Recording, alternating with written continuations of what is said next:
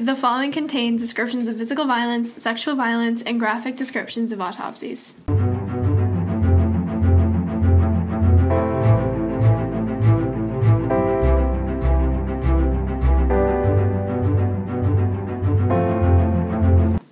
Listeners, welcome to episode 56 of TGIC Podcast. I'm Jillian. And I'm Izzy. And we are so excited to be back. We are. It's been so long. Yeah, we have not recorded an episode since the end of June, which is like really insane. crazy. Literally insane. Because I feel like during the school year we're on such a consistent schedule. Yeah. Um, but we're really excited to, you know, kick off our senior year with some new episodes. And these episodes are actually going to be extra exciting because we're doing two well, we're retrying two Yeah. things. So at the very beginning of our podcast, we tried to do a two-part episode. It, Um, it was a mess. don't go listen. It's don't Don't. don't. I'm not even gonna tell you what it is. It's just yeah, bad. just don't go listen. Um, but it didn't really work how we wanted it to, so we haven't done it since. But Mm-hmm. um, we wanted to try that again, and also we covered a serial killer uh, towards the beginning too. I think episode Yeah. fourteen or something. Larry Eyler. Don't go listen to that one either. it but was just. I think we just didn't know how to do it. we didn't know what we were doing. It was Yeah. not a good like first serial killer case to cover. Anyway, so t- now we're going to be covering a serial killer in a two-part episode. Yeah. So this is two new things. Two new things. We've just been really been pushing the boundaries Yeah. with, but we. I think we've been wanting to like itch to try some new stuff. Yeah, I think so. I think it's important yeah. to try new things. So, you know, for people who are really interested in serial killers, this will be very interesting for you. And we're also going to be very annoying and suspenseful and leave you on a cliffhanger. Exactly. And since we're doing every other week, you're gonna have to wait two weeks. That's so annoying. We suck. Sorry, we do suck for that, but you know, anyway, we do what we do. Yeah. So, over the course of the next two episodes, we will be discussing the infamous Zodiac killer case. Yeah. Okay, um, let's get started. So, some of you might actually not know who the Zodiac Killer is, and that's like totally fine. I actually didn't really, I mean, other than the fact that he was like an American serial killer, I did not know anything. else. Honestly, I didn't either. Like for some reason, I associated him with like a plane. I don't know if that makes sense. Oh, like DB Cooper? yeah, I thought he was DB Cooper. He look, he looks like DB He Cooper. does. So, If, like- like, you look at the sketches, he looks look like. DB Cooper. So that's what I always thought about. And I was like, when I was researching, I was like, there's no plane. Where's the plane? Yeah, I honestly didn't know that much. I was like, you know, he was a serial killer like a bit ago. He may have been in California, maybe. Yeah. I don't know. Anyway, so I thought it would just be helpful to give like a simple overview, I guess, on him, just so you kind of get the idea before we get like really into it. Mm-hmm. So the Zodiac Killer was a prominent serial killer who operated primarily in Northern California during the late 60s and potentially the early 70s. He primarily operated in the San Francisco Bay Area, but he has been potentially linked to some cold cases in Southern California and Nevada. So the killer has five known victims, but he actually claims to have killed 37 people in total. Which is like a lot. That's a that's a shit ton of people. Yeah. I that's a that's a lot of people. Anyway, what made this case become just so well known in the American media is the fact that the Zodiac Killer sent letters to various San Francisco press outlets, which included codes and like ciphers, Mm-hmm. and many of them are still unsolved today. Which is so weird. Yeah. So this case became just so obsessed over in the media, and then eventually they like you know made a whole bunch of movies and stuff based off of it. There's literally one based on or not based. Not based. Jay, it stars Jake Gyllenhaal. Just like as we solved it, it's Jake Gyllenhaal. yeah, exactly. Um, I was really saying to my mom, I was like, "Oh, I'm gonna do some research, and I think I'm gonna try to find something to watch on it." And she was like, "Oh, watch the thing with Jake Gyllenhaal," and I was like, "You know, I'm just gonna try to stick something a little more fact based." But now I want to watch that movie. I'm, I'm kind of curious. Like I kind of Um, want to watch it tonight. I also like barely ever remember who Jake Gyllenhaal is. Brokeback Mountain, Taylor Swift. I knew I knew the Taylor Swift thing. That's what I was like. Oh, he's like the dude from Always All Too Well. associated him yeah. with. Yeah. Um, I've never seen Brokeback Mountain though. Oh my god. Like, should I? I don't, where do I watch you need that? to watch it. I don't know what I it's love on. Heath Ledger. But so no, it's literally so good. Like that movie was so amazing and it was so sad and it broke me and and it was oh my god. Anyways. Okay, I need to watch that. Good Yeah. to know. Anyway, so we're kind of going to do a timeline now of the Zodiac Killer's attacks. But it's not even really t- Yeah, it's it's it's just really long. It's like a bunch you of little episodes. Yeah, get get ready. Get comfy, get a cup of tea. You know it's August 1st We're while we're recording this. October. So you know it's October, it's spooky season. And yeah. Anyways. Okay, so we're gonna start with the known victims and known interactions with the Zodiac Killer. So they begin with the Lake Herman Road murders. So the Lake Herman Road murders are the first confirmed kills committed by the Zodiac Killer. Essentially, on the night of December 20th of 1968, 17-year-old David Faraday and 16-year-old Betty Lou Jensen were out on their first date. This is actually the first time that Betty was allowed out on a date. Oh, Which is this like really That's that- that's a really dark turn. This is this is probably why her parents didn't let her go on dates, which really is because of this. yeah things like this. Things like this. Anyway, that really sucks. Um, anyway, they had originally planned to go to a Christmas concert at their high school, Oh. but they changed their plans last minute and went to a friend's house for a bit, and then they decided to go out for dinner. So you know they had like a kind So of a cute, wholesome. yeah, like a cute, wholesome like first date. They went out to dinner, and then at about ten fifteen, David and Betty actually parked their car on a gravel turnout on Lake Herman Road, and the spot was actually known as Lovers Lane. So Oh. yeah, um, they were hoping to get some action, I guess, and Or they were just holding hands. You never know. sure, sure, they were just sitting there talking. Yeah, they're just talking. Um, Anyways. Yeah. But unfortunately, while they were there, a man ordered them to get out of the car and then threatened them by shooting his gun. So Betty was the first to get out of the car, and then as soon as David got out, he was shot in the head. And then as Betty tried to escape, the killer shot her five times in the back. The Oh two my. died almost instantly, and their bodies were discovered a bit after 11 by a local named Stella Borges. That's horrible. Isn't that awful? That's so brutal. Like that's just I just I I can't believe how quick everything happened. I think it's like yeah, like it wasn't even it was something so mundane, so like so typical, and like all of a sudden out of nowhere you're being like brutally Murdered. murdered, by like this serial killer. And it, the thing is, it what's interesting. It's not even interesting. It's just kind of horrible. But like, it was so quick. Like I feel like serial killers usually get like Well, yeah, because I think the interesting thing about the Zodiac killer is that his motive wasn't sexual assault. It wasn't money. It wasn't vengeance. Mm-hmm. It was he just to kill. kill. That was his point. ugh, And I think that's what's like horrifying. It wasn't even to torture. It was just to kill. Yeah. Horrifying.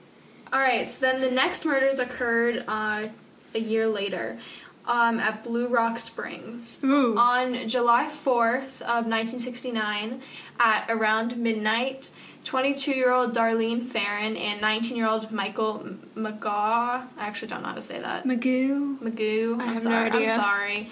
Um, they parked at the Blue Rock Springs Park in Vallejo, California, and that's four miles from the Lake Herman Road So, murders. Really, really close.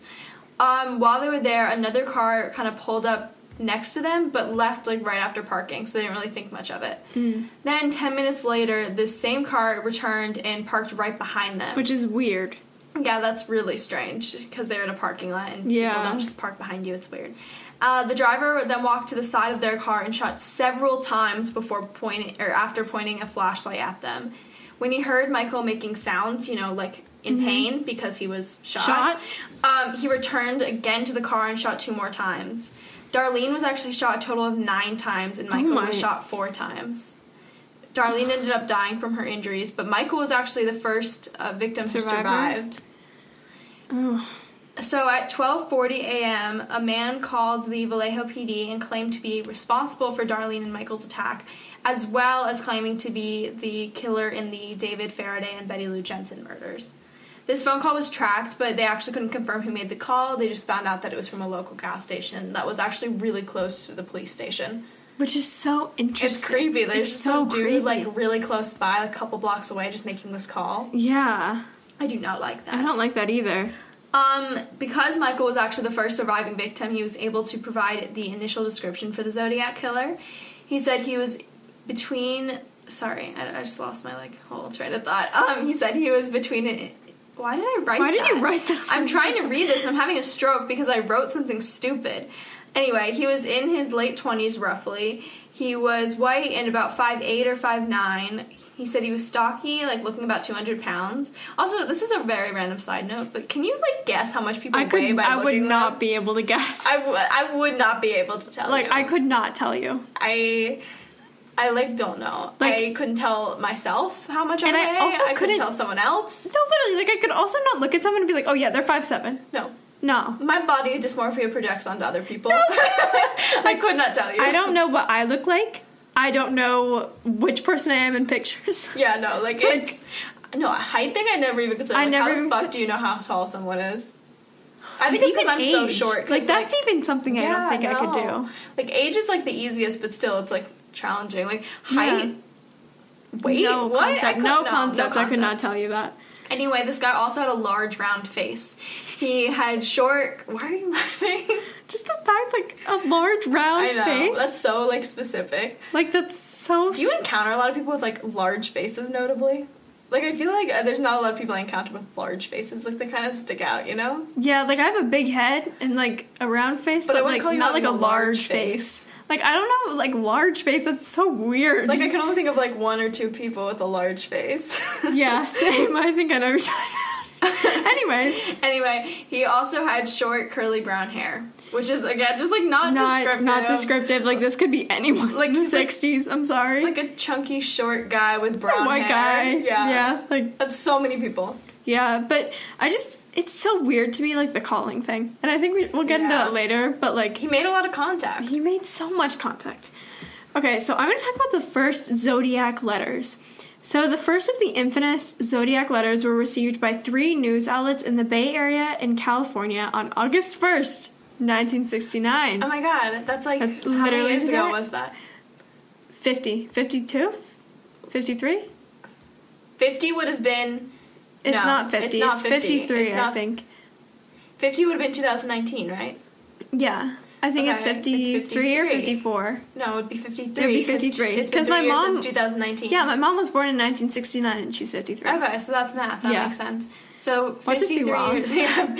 Um, also, this is not coming out on August 1st. This will be out on August No, 12th. but we're recording This will have no relevance to you. No.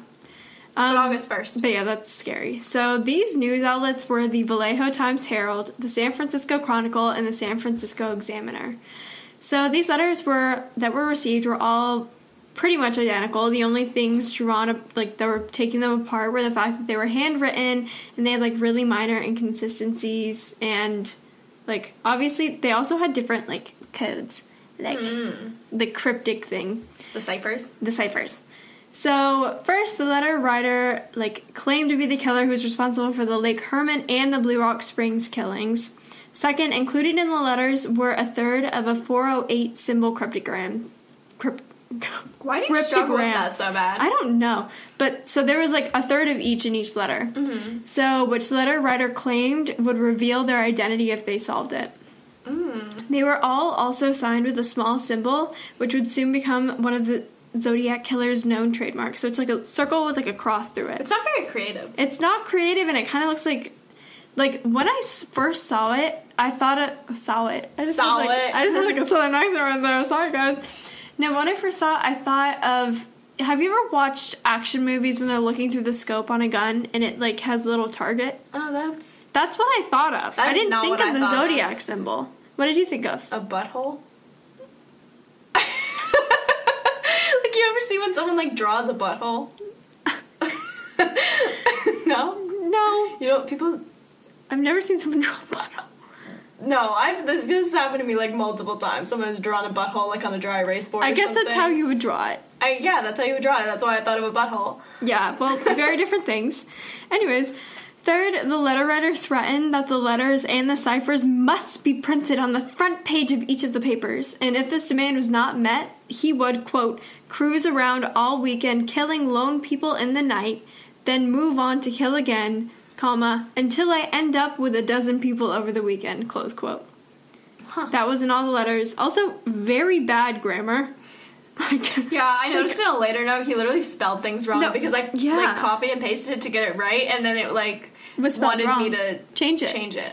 Um, so the only news outlet that actually like posted their third of the cipher in the letter was the San Francisco Chronicle, and they actually published it on the fourth page of the next day's edition, which is so petty. That is so petty. Like the fourth page. The fact that they actually posted, it but then like put it in the fourth page. it's just like it's like we got this random letter, yeah. whatever. we're gonna put it Okay. You know what I think is so interesting? I'm gonna interject, um, just for a second because Mm-hmm. this guy, he like his whole thing is about being famous. Yeah, like he's so obsessed. He wants with people to solve, be trying to solve this code. He wants to kill all these people just for fame.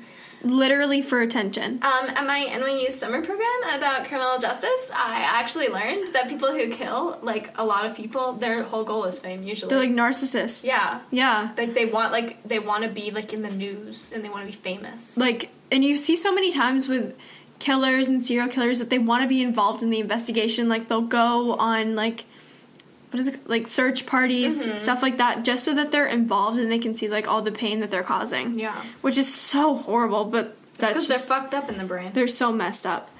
So, not surprisingly, an article was actually published along with a cipher, and it had a quote in it from the Vallejo police chief, Jack E. Stiltz.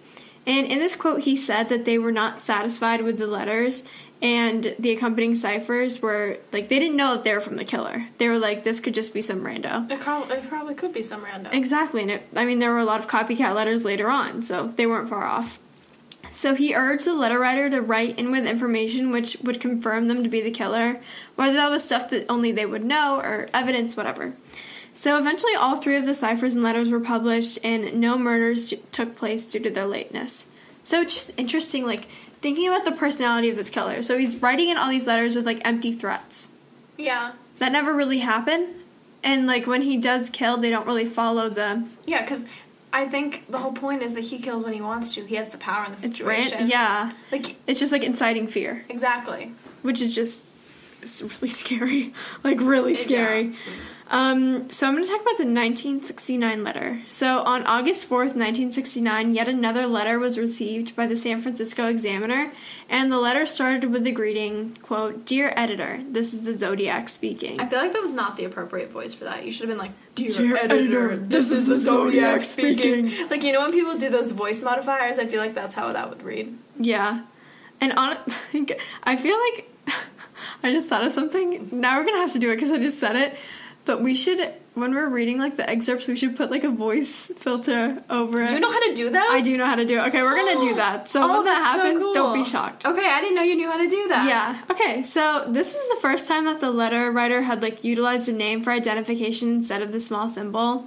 And honestly, like the fact that he gave himself a name, Yeah. that's just He's clearly a weirdo. He's a weirdo and a tryhard. Like all other serial killers, like are given names Yeah. for specific reasons. He was like, they haven't named me yet. I need to help He's them. like, I need to give them a good one. Like Oh, that- all the astrology girls are quaking. sense. No, like literally, that doesn't even make sense. it, Like, do- it literally makes no sense. Like he didn't, like they invest, like he didn't do it according to birth chart or anything like No. that. It just doesn't make any sense. that's like Libra energy.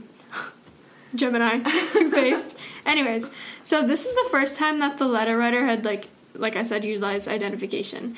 So this letter was seen as a response to the request by Chief Stiltz for more information to confirm that the letter writer was in fact the killer that they claimed that they were.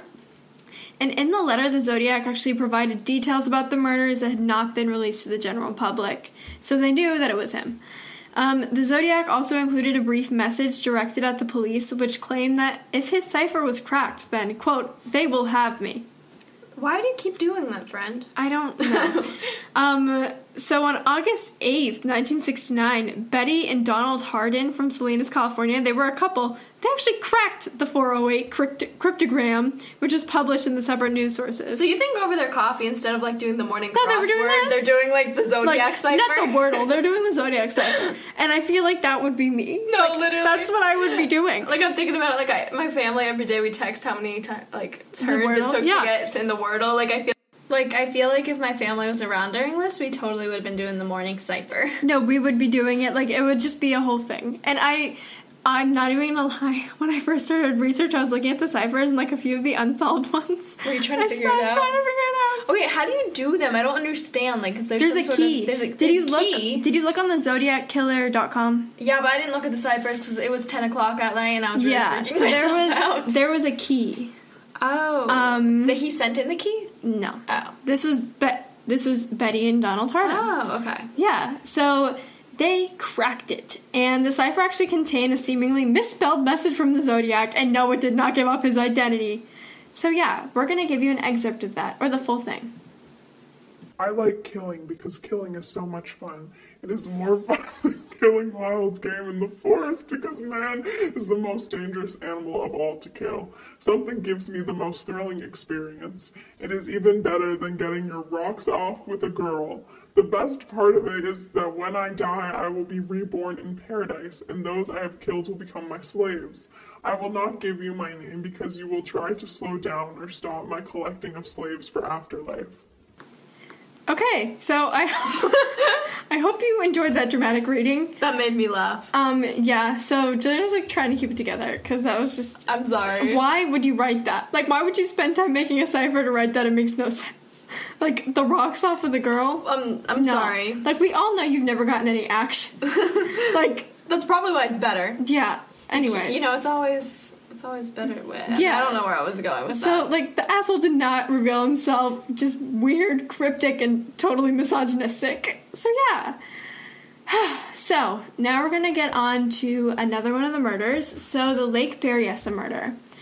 Um, on September 27th of 1969, two Pacific Union college students named Cecilia Shepard, who was 22, and Bryan Hartnell, who was 20, were having a little picnic at Lake Berryessa on a little island. So they were just like having a peaceful time, and then all of a sudden a man comes up to them. So Hartnell ended up surviving the attack, so this is his account. He claims that he was a white man who stood at about five foot eleven, and he claims that he weighed more than 170 pounds. And this part, I like, I What? just cannot imagine this. So he was wearing a black hood with sunglasses over the eye holes oh. and a bib, Oh. which had a cross circle symbol on it. Like a bib, like one of the things the babies use to eat. Yeah, like it was like over his chest. Oh. How Just majestic. weird. I like just why? Like so weird. And for some reason when I imagine this I imagine Shrek. Like I imagine That's like fair. Shrek coming out Well, of like like a swamp. lake, and like you know, it's kind of like swamp like. Yeah. So the killer then approached them with a gun, which Hartnell claims was a .45. The way that this guy was able to get so much information in such a short period of time. Kind of impressive because if I was getting attacked, I couldn't even tell I you couldn't. what this dude's like, you know, Yeah. general existence looked like. And I mean, like the description is very, pr- it's pretty similar to the Yeah, I'd before. say I mean, again, the height and the like, I couldn't tell. I, I couldn't tell you. So like being It's- roughly similar, it's something. Yeah. So when he came up to them, he said that he was an escaped convict from a jail in either Colorado or Montana. Oh. And he claimed that he had stolen a car after killing a guard and that he needed money to get to Mexico because the stolen car he had been driving was, in his words, quote, too hot. This is weird. That's like way different than the other one. It's so weird. Like the other ones, he didn't even talk to them. And he was like having a full blown conversation. this is like a backstory. Yeah, so the killer had actually cut strips of plastic and pre cut clothesline and he put it in his pocket, which he told Shepard, who is the woman, to use to tie up Hartnell before he would subsequently then tie up Shepard. Oh shit, that's a lot. So he always seems to go after the guy first to make sure they're incapacitated. But then the guy has now survived twice. Exactly. So it's weird. Um, which makes me think like he. Uh, like it was kind of overkill on both of the women. Yeah. So it's hate just- women. It's interesting, yeah. So, and it was interesting again because he realized that Shepard actually tied up Hartnell pretty loosely in case he could get out, which was smart on her part. Mm. But then he noticed and he tied him up both really tightly. So at first, Hartnell thought that the interaction was going to be some sort of like messed up robbery, but quickly he realized that wasn't the case. And this is because all of a sudden the killer began stabbing both Shepard and Hartnell. And he stabbed Hartnell six times and Shepard ten times. This is very different than previous crimes because now he's stabbing. Exactly. And also, like, total overkill. Yeah. Yeah. So after the brutal stabbing, the killer hiked to Knoxville Road, which is about 500 yards from the scene, and there he actually drew the zodiac symbol on Hartnell's car door. And underneath the symbol, he wrote like a really bizarre message. It was Vallejo 12 20 68. This was underneath it. 7 4 69. Underneath it. September 27th, 69. And then underneath that, he put 630 by knife. Oh, these are the the kills. Yeah, so these are the kills, and it just seems to be like details of the crime itself and also the other crimes. He's like, he's saying that he was involved in the other ones. And at 7:40 p.m. the same night, the killer utilized a payphone to report the crime that he had just committed to the Napa County Sheriff's Office. He said to the operator when they first picked up that he wanted to quote report a murder. No, a double murder. Oh, So just weird. Like he's clearly getting some sort like it's an attention thing, I think. yeah, no, he he feels validated or some weird shit. Yeah. So the weirdly enough, he indicated that he was in fact the perpetrator, and when the phone was actually found, it was off the hook, and they like the police had found it a few minutes later at a Napa car wash on Main Street by a radio reporter. Hmm. Yeah. So this is actually 27 miles away from the crime scene Oh shit. not even really close. And after hearing, like, this is bystanders. After hearing the couple scream for help, a man and his son who were nearby in a cove fishing actually found the victims, both Shepard and um, Hartnell, and they went up to them and called the park rangers for help. Shepard was conscious when the law enforcement officers came and Hartnell was not, and she gave some details to the police officer about the attacker. And Shepard and Hartnell were both taken to the hospital, and Shepard fell into a coma in the ambulance, and she sadly passed away two days later. But Hartnell survived and told his side of the events. So just crazy, so much different than the other murders. Yeah, this really sticks out. It's just it really sticks out. I mean, the knife, but also approached them with the gun, the costume too. Yeah, it's just weird. It's just all weird. Like almost like when I was telling my dad about this case, he was like, he was like, this guy's trying to be like an anti-hero almost. yeah, Like he's trying to be a villain, like out of a mm-hmm. movie, because he's dressing up and he's calling in to report his crimes and he's documenting. It's just weird. it's like the more he tries, he's like, "Oh, I'm gonna try something new this time." It's just why. Yeah, it's weird. He's freaking psycho. He's got no mo like other serial killers, and that is his mo. Like Yeah, he's got no mo, so scary. which is so scary because again now they're having trouble connecting things to him. So the Presidio Heights murder is the next one we're going to talk about. So on October 11th of 1969, a white man entered a cab which was driven by a p- man named Paul Stine, who was 29 at the time of his death. And this was at the intersection of Mason Street and Geary Street in San Francisco. When Stine was driving the cab, he then parked at the destination that the man had wished to be taken to. And it was weird because he actually drove like a block past the specific intersection mm-hmm. that was like called in. And once he parked, the unknown man shot Stine in the head with a 9mm handgun. And he then took Stine's wallet and keys. And it can be inferred that he then tore a. He actually tore a blood soaked part of Stine's shirt off. so he's not taking things to like rob him. He's taking No. things as like a like memento, d- like a yeah, trophy. like a trophy, and I'll talk about that later because it's important. But it's just so weird. Like he li- so different. Like this isn't even a couple. yeah, this is just a cab This driver. is just a cab driver, and it was just yeah. So the police were called, and this actually happened at about like eleven fifteen. So the police were called by three teenagers who were across the street at like nine, fi- not eleven fifteen. I think that's a different different one. Um, they were called by three teenagers who were across the street at 90, 9.55 p.m. and they had actually called when the crime was still in progress. So they saw a man get out of the car and they were still on the phone at this point. And they said that he then wiped down the cab itself, seemingly satisfied, and then walked away from the scene. what the fuck? Just walked away. So No one pulled out a camera for this shit. it was in the 60s. It would be like a Polaroid. Who cares? Polaroid, you know, just shake it until the killer shows up. Someone could have like sprung into action. Yeah, there was just no. I mean, they called the police. I'll give them that. Okay. So they said that he was a on the phone. They said he was a white male and that he was 20 to 30 years of age with a stocky build and he only stood about 5'9. He was wearing dark clothes and thick rimmed glasses. Hmm. But what's so frustrating, like this is so fucking irritating, is that the dispatcher then described to the police that the suspect was a black male. Well, that's not gonna help anybody when it's not. No, like, th- like that's not it. Like what? Which is so weird and messed up. And because of this, two blocks away from the scene, there were two patrol officers named Donald Fouke and Eric Zelms, and they actually saw a white man walking east. And he was never stopped or questioned because of the dispatcher's false description. And once the actual description of the suspect from the teenagers was released, the cops realized that they had seen him. So the Zodiac killer would have been caught like years ago. years you know, ago if had it there not wasn't been for this dispatcher and this racist like it just makes no sense and the only difference in the description was that the cop said he was 5'10 and that they believed he was older than the teenagers Oh my God. which makes sense like teenagers don't have a gauge of age yeah, so it doesn't clearly I, I couldn't tell you. like that's just so irritating they literally saw him yeah, a block fuck? away. Ugh. So once the police got to the scene, they found a few bloody fingerprints that they believed belonged to the killer and a pair of men's size 7 black leather gloves.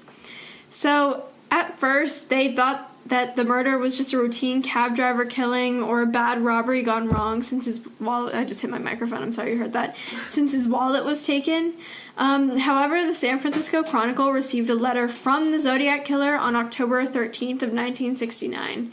And in this letter, there was a portion of the bloody shirt that was confirmed to have been belonging to Stine and that confirmed that the murder was in fact the work of the Zodiac killer. So that's why he took it. Hmm. And he probably took the wallet and stuff as a memento. So the sighting by the teenagers was actually utilized to make the first and most infamous sketch of the Zodiac killer, and it was distributed shortly after.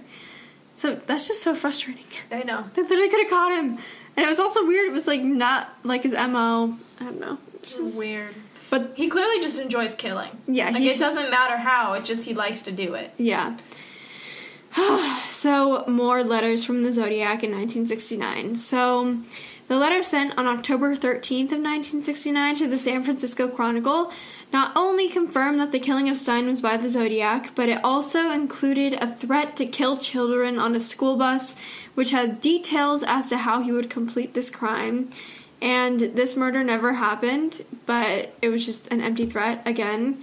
I Uh, think that part's so weird. For a while, he was just like threatening to kill children on school buses. which makes no sense. That's like not his usual thing. And like, what what was the reason? He wanted fame. Is like, exactly the reason. Like people knew like they would care about like children dying. So. Yeah, so he was just saying it to incite fear again. So October 20th of 1969, another person called the Oakland Police Department and claimed to be the Zodiac killer. So this is the first of many false reports, obviously. So he demanded to be put in contact with a prominent lawyer at the station because he wanted to, them to be on AM San Francisco so he could talk to them.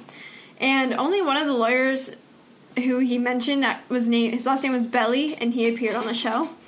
So, someone claiming to be the killer called the show multiple times and then asked, like, when he was asked to reveal his identity, he said, No, but you could call me Sam Oh. as like a why, why. Okay. Anyways, but he said no because he didn't want to be sent to the gas chamber, which was at the time California's like punishment for capital murder. Oh, shit, I didn't and capital that. crimes, which I didn't know either.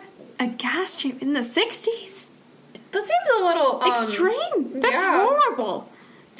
I just I, don't. Doesn't California like not even have the death penalty anymore? No.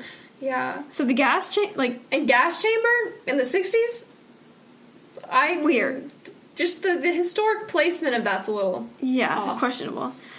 So when this call was pursued pursued further, there was like a meetup that was supposed to happen that this supposed killer didn't show up, but they actually traced this call to a mental institution, I'm sorry. This is why. Why was it? and the man who made the call was was not in fact the Zodiac killer. I'm so sorry.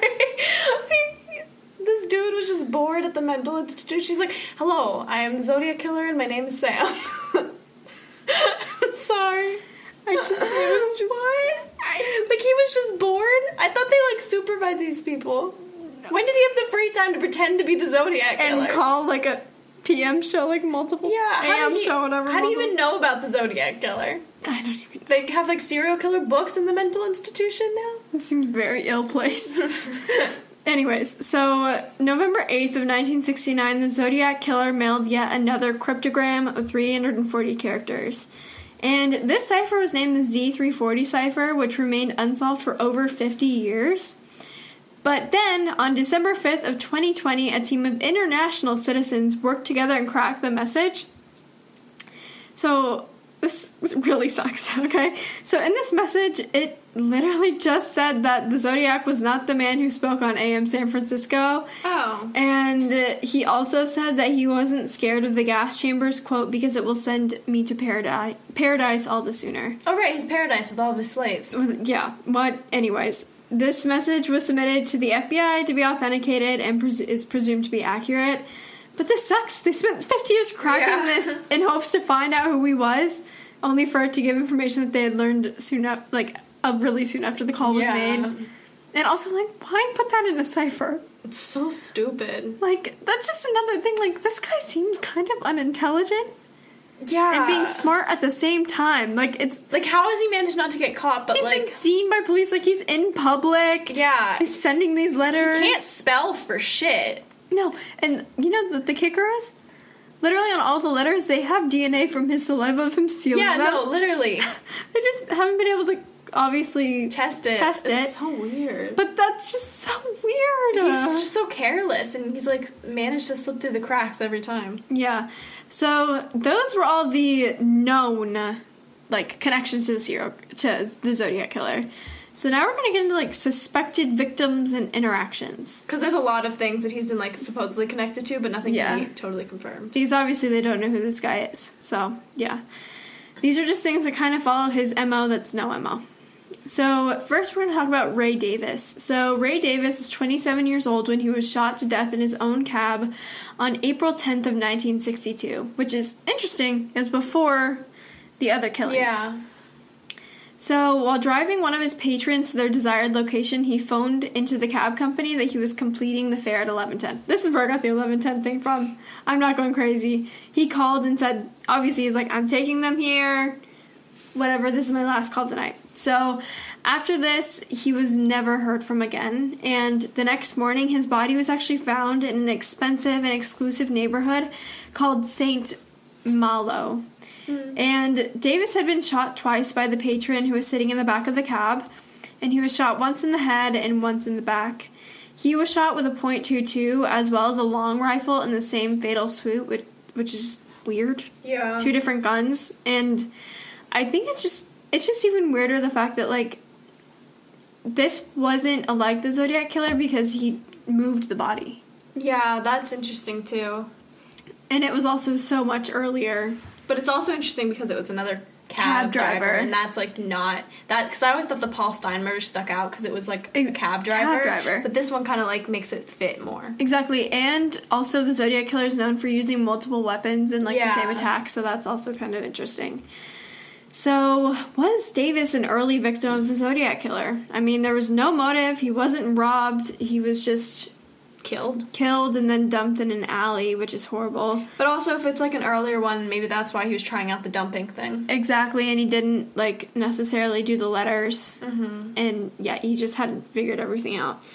So, actually, his killer had called the police station before carrying out the murder, just no letter. Mm. And after the murder was completed, he called the station again and threatened to kill a bus driver again Oh. with the bus thing. That's weird. So it's just weird because it's not fully fleshed out like the other killings. Yeah, but it's definitely in pattern But it's for like a pattern. the way he thinks almost. Yeah, so there are other similarities like the known motive, the cab driver and the bus stop, the call, and the weird weapons. So honestly, Yeah. I think it very well could have been. And also, it's interesting that everyone is kind of around the same age, like their 20s ish. Yeah, like late teens, early twenties. And also, all the people he killed were honestly like pretty good looking people. Like, did you notice that like a lot of the couples are like, That's so bad, is he? I'm just saying, like, it's Sexualizing interesting. Dead people. I'm not, dude, I'm not sexualizing them. I'm not saying that I would date them. I'm just saying, like, it's interesting. He had, like, Yeah. very similar That's true. with people he was killing. That's true. Yeah. Um. Okay, so now I'm going to talk about the Santa Barbara County couple murder. That's that's a mouthful. That's a mouthful, yeah. So, an officer at the Santa Barbara County Sheriff's Office had suggested that the murder of a high school couple who was also committed by the Zodiac Killer. So, this is really just postulated by this sheriff. So, it's, Postulated, that's a fancy word. I, isn't it fancy? I kind of like it. yeah. Anyway, it's really just kind of his idea. So, I don't know how substantiated this is. Yeah. So on June 4th of 1963, which is much earlier than the other Zodiac cases, it's just after would have just been after the Ray Davis murder. Mm-hmm. Um. Anyway, so on that day, Robert Domingos and Linda Edwards, they were a couple. They were seniors in high school. They went to the beach near Lompoc, California, and it was actually senior ditch day, so they went to the beach for the Oh. day. I know. They all have like such like really sad, Sad. backstories on like why they were in the place. They're just working or they're on a date. yeah, like first date or like Just they went to the beach for senior ditch day. Like Oh, so while they were there, they're actually approached by their killer. He initially bound them, but when they tried to flee, he shot them repeatedly in their backs and chests. He put their bodies in a shack and then tried to burn down the shack, but he couldn't burn down the shack because he was trying to do it with like matches. Which is like really embarrassing. I'm just gonna say, like, if you're gonna be a serial killer, could you do it right? Like, come yeah. on. Like, what are you doing? Anyway, so it's. I don't know if this is the Zodiac killer. Here is the thing. It's like kind of inconsistent with the other cases, like this whole arson thing. Yeah, that's Like, that's a totally different thing. that's, yeah. like- but maybe he did it and realized it didn't work. Yeah, exactly. So maybe he was just because he does do that. He tries Yeah. things. I think that this has the most in common with the Lake Berryessa murder. I agree. So, like, we'll ta- kind of talk about this more with suspects and theories um, in the next episode. But I almost think that some of these were committed by like the same Multi- people, but like multiple people. I agree. because we need to talk about yeah, that. we'll talk about that later. But it's like this is really similar to Lake Berryessa with the like being tied up and that exactly, kind of thing. Exactly and it's a couple, a young couple. yeah. Um, Like- then there's just some like inconsistencies with the other cases. Yeah. Um, the gun was also similar to the other cases, and it was also his tar- like one of his target victims, a Mm-hmm. high school young couple in a very remote location. They were at this remote beach, Yeah. and so I just think it's interesting. What's Yeah. the Zodiac killer? We don't know. never know. Okay, I'm gonna talk about Cherry or Sherry. Sherry, I think. Cheri Jo Bates. So this, I, it's basically con- they they know it's pretty much connected, but they don't have any like solid evidence. So Cheri Jo Bates was 18 years old, and she was a student at Riverside City College in California, and she had actually lived in Riverside like county for her whole life. She went to high school there, lived there when she was younger. Yeah. So she was visiting her college library on the night of October 30th, 1966. Halloween Eve. Yeah, Halloween Eve. And her car had been disabled by her eventual killer, and it was a Volkswagen Bug. And it was only 100 yards from the alley in which she was killed. So Bates was actually found in the alley on October 31st. She had been beaten, stabbed, and her throat had been slit. And there's no evidence of sexual assault, assault, and unlike the other crimes of the Zodiac, there was no clear, I mean, alike to the other crimes, there was no clear motive. And at the scene, they found a men's Timex wristwatch and a military style heel print in a size 8 to 10 in men's US sizing. This is what I'm saying. Like he's so like not careful. Like he just No. fucking left his watch. Like, he just left his watch, left his shoe print. Like didn't think twice about this. Like what is the deal? and like, this crime itself is so, like, inconsistent with the other ones. I know. So it's weird, but yeah. So the watch was interesting because it was actually traced back to a military base, which makes sense in addition to the shoe print. And the investigators at the scene theorized that the watch had been ripped from the attacker's wrist during the attack, and the time on the watch had actually stopped at 12:24 a.m., which gave possible insight into the when the murder had actually taken place. Oh, that's kind of interesting. Yeah, so they believe that this was the work of the Zodiac Killer for a few reasons. First, multiple letters were mailed into newsrooms which matched the style and handwriting of the Zodiac Killer, and they corroborated the idea that he was involved in the murder. I guess maybe these letters were just not like him. I don't even know. Like they were just. They basically think it's a Zodiac Killer. Yeah. And also, this is so weird and so messed up, but there was a morbid poem scratched into a desk in the college's library, which was attributed to the Zodiac Killer. And we'll give you a reading of that. Sick of willing, unwilling to die. Cut, clean, if red, clean. Blood spurting, dripping, spilling. All over her new dress. Oh well, it was red anyway. Life draining into an uncertain death. She won't die. This time, someone will find her. Just wait till next time. So, yeah, that was that. That's creepy as hell. Really creepy. You can see the picture of it online. It's like carved into the desk, Ew. which is just That's a lot of words to carve. Exactly, and also just think about being in a library and like studying and looking over, and someone's just like carving, Carving, that into yeah. the desk. Interesting. Yeah. Okay, so now I'm going to talk about one of the creepiest interactions, in my opinion. Like, this is not even a murder. I literally just find this to be the creepiest thing. Okay, so at night on March 22nd of 1970, Kathleen Johns and her 10-month-old daughter were driving to mm. Kathleen's mom's house. They were traveling between San Bernardino and Petaluma, California. And when they were passing through Modesto, a car behind her began like flashing their lights and honking the horn at her. What? And so she was like pulled off to the side because you know that's fucking weird. Yeah. And when she pulled over, the other car followed, and the driver then walked over and told her that there was something wrong with the lug nuts on her car. Um, this is a side note that I wrote to myself when I was taking notes last night. I think the Zodiac killer is a lug nut. yeah, he's a lug nut. Also, the lug nuts. What? What? I want to use that as an insult. I don't know what You're a lug nut a is. lug nut. No, like Julianne. that is such a good insult. I love that. Like it's like you're stupid, but you're like gross at the same time. You're a lug nut. you're a lug nut. Anyway, Lug nut has lost all meaning. Yeah. He offered to fix it, her lug nuts, and she obliged. When she pulled back onto the highway, her tire like just fall off, fell off and spun out entirely. Oh yeah. So he just fucked up her tire. And then the man offered to drive her to a gas station for help. So she like didn't have any other sources at the moment. Like it's not like she had a phone; she could just call somebody for help. Yeah. So she got in the car and they drove around for an hour and a half and they passed several gas stations. And when Kathleen asked why he wasn't stopping, he would just like change the subject. So hmm. eventually, Kathleen, the badass, jumped out of the car with her daughter and just like Slay. hid in a field. Also, did I mention she was pregnant? She was seven months pregnant, holding a ten her ten month old daughter, and like jumped out into a field and hid.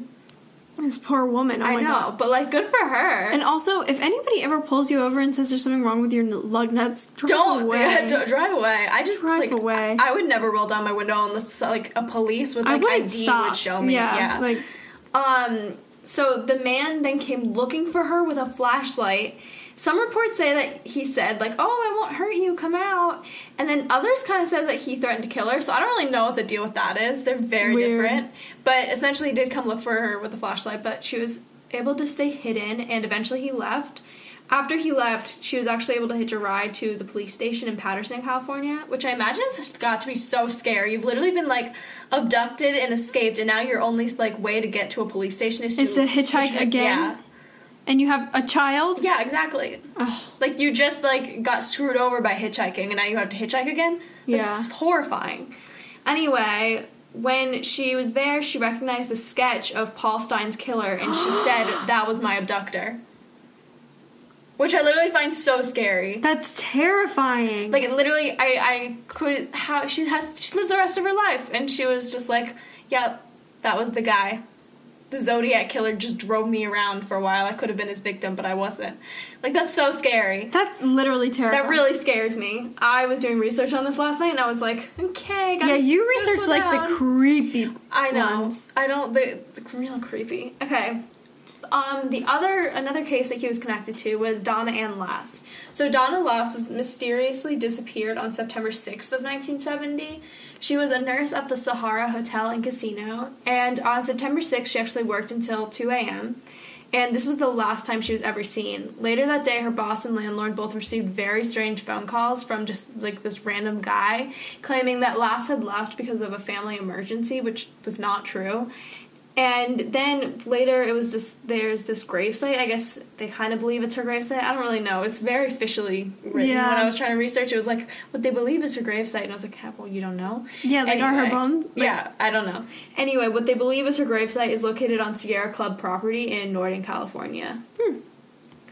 So, you may be asking yourselves, what does Donna Lass have to do with the Zodiac? I was just about to ask. Ah, perfect. Now we can avoid the stupid like true crime podcast interaction where one person says stuff and the other person goes, "What? That's so crazy." I saw a video making fun of the other day. Did I tell you that? no. I literally saw like I'm not on TikTok. This is so embarrassing. I'm on Instagram Reels. um, and so I was watching and this girl was literally making fun of true crime podcasters. The ones when there's like one person that like does all the like research and shares everything, and then the other one just like reacts, and it's like, what? you guys know what He we're talking about. what? It's just like when there are podcasts In the comments, there was one podcast consistently tagged. Yeah, and they know who they are. yeah. Anyways, so it's just like I feel some okay, some podcasts are able to do it really well when it's just like they'll do episodes together, but then also like do solo episodes, and that is morbid. Yeah, Morbid's the best. They do it so well. I like. I feel like even if we did that, it would be hard for us to not do. I that. couldn't do a solo episode. I couldn't either. I wouldn't have the bandwidth. Yeah. But like they're able to do it so well, and it's always like good commentary. But um, Some podcasts are suck. not able to do that. No. Um, but yeah, Jillian and I work really hard to make sure that that's not the Yeah, I feel like we try to split it up pretty evenly. Yeah, and we when we make comments, we don't talk to each other about our research first. Yeah, we try to avoid doing that so that when we say stuff, It's, like, genuine. Yeah. Yeah. Okay, anyway, so what does Donna Lass have to do with the Zodiac? Well, on March 22nd of 1971, Paul Avery, who was a journalist for the Chronicle, he received a Lake Tahoe postcard where the Zodiac claimed to be responsible for Donna's murder. so it had the usual return address and the distinctive Zodiac sign on it, which made it consistent with the Zodiac killer's other communications. Mm-hmm. And it was, this is really creepy to me, it was made from a collage of ads and magazine cutouts. It had like a scene from an ad for Forest Pine condos, and then there was like something cut out, and it said Sierra Club, like where she was potentially buried. Interesting. It said sought victim 12, peek through the pines, past Lake Tahoe areas, and around in the snow. It was just like really creepy, like almost like directions at part. Yeah, that's weird. Anyway, this was actually not even Paul Avery's first Zodiac postcard, which makes it like creepier. This dude Yeah, he's just like getting all of them. shit. So after he had he had been like very heavily focusing his work on investigating the Zodiac killer. So on October 27th of 1970, he actually oh I hate this. He received a Halloween postcard, which is scary as shit to me. I was so really petty. freaked out. I, this is when I cut myself off last night officially. I was like freaking myself out and I was like, "Okay, I'm to read a really like nice fluffy book now." um so it had on this postcard there was the zodiac symbol and it was signed from Z, not Zodiac, just Z. I guess they're on like a nickname basis. Yeah. Anyway, all the letter said was Peekaboo, you are doomed.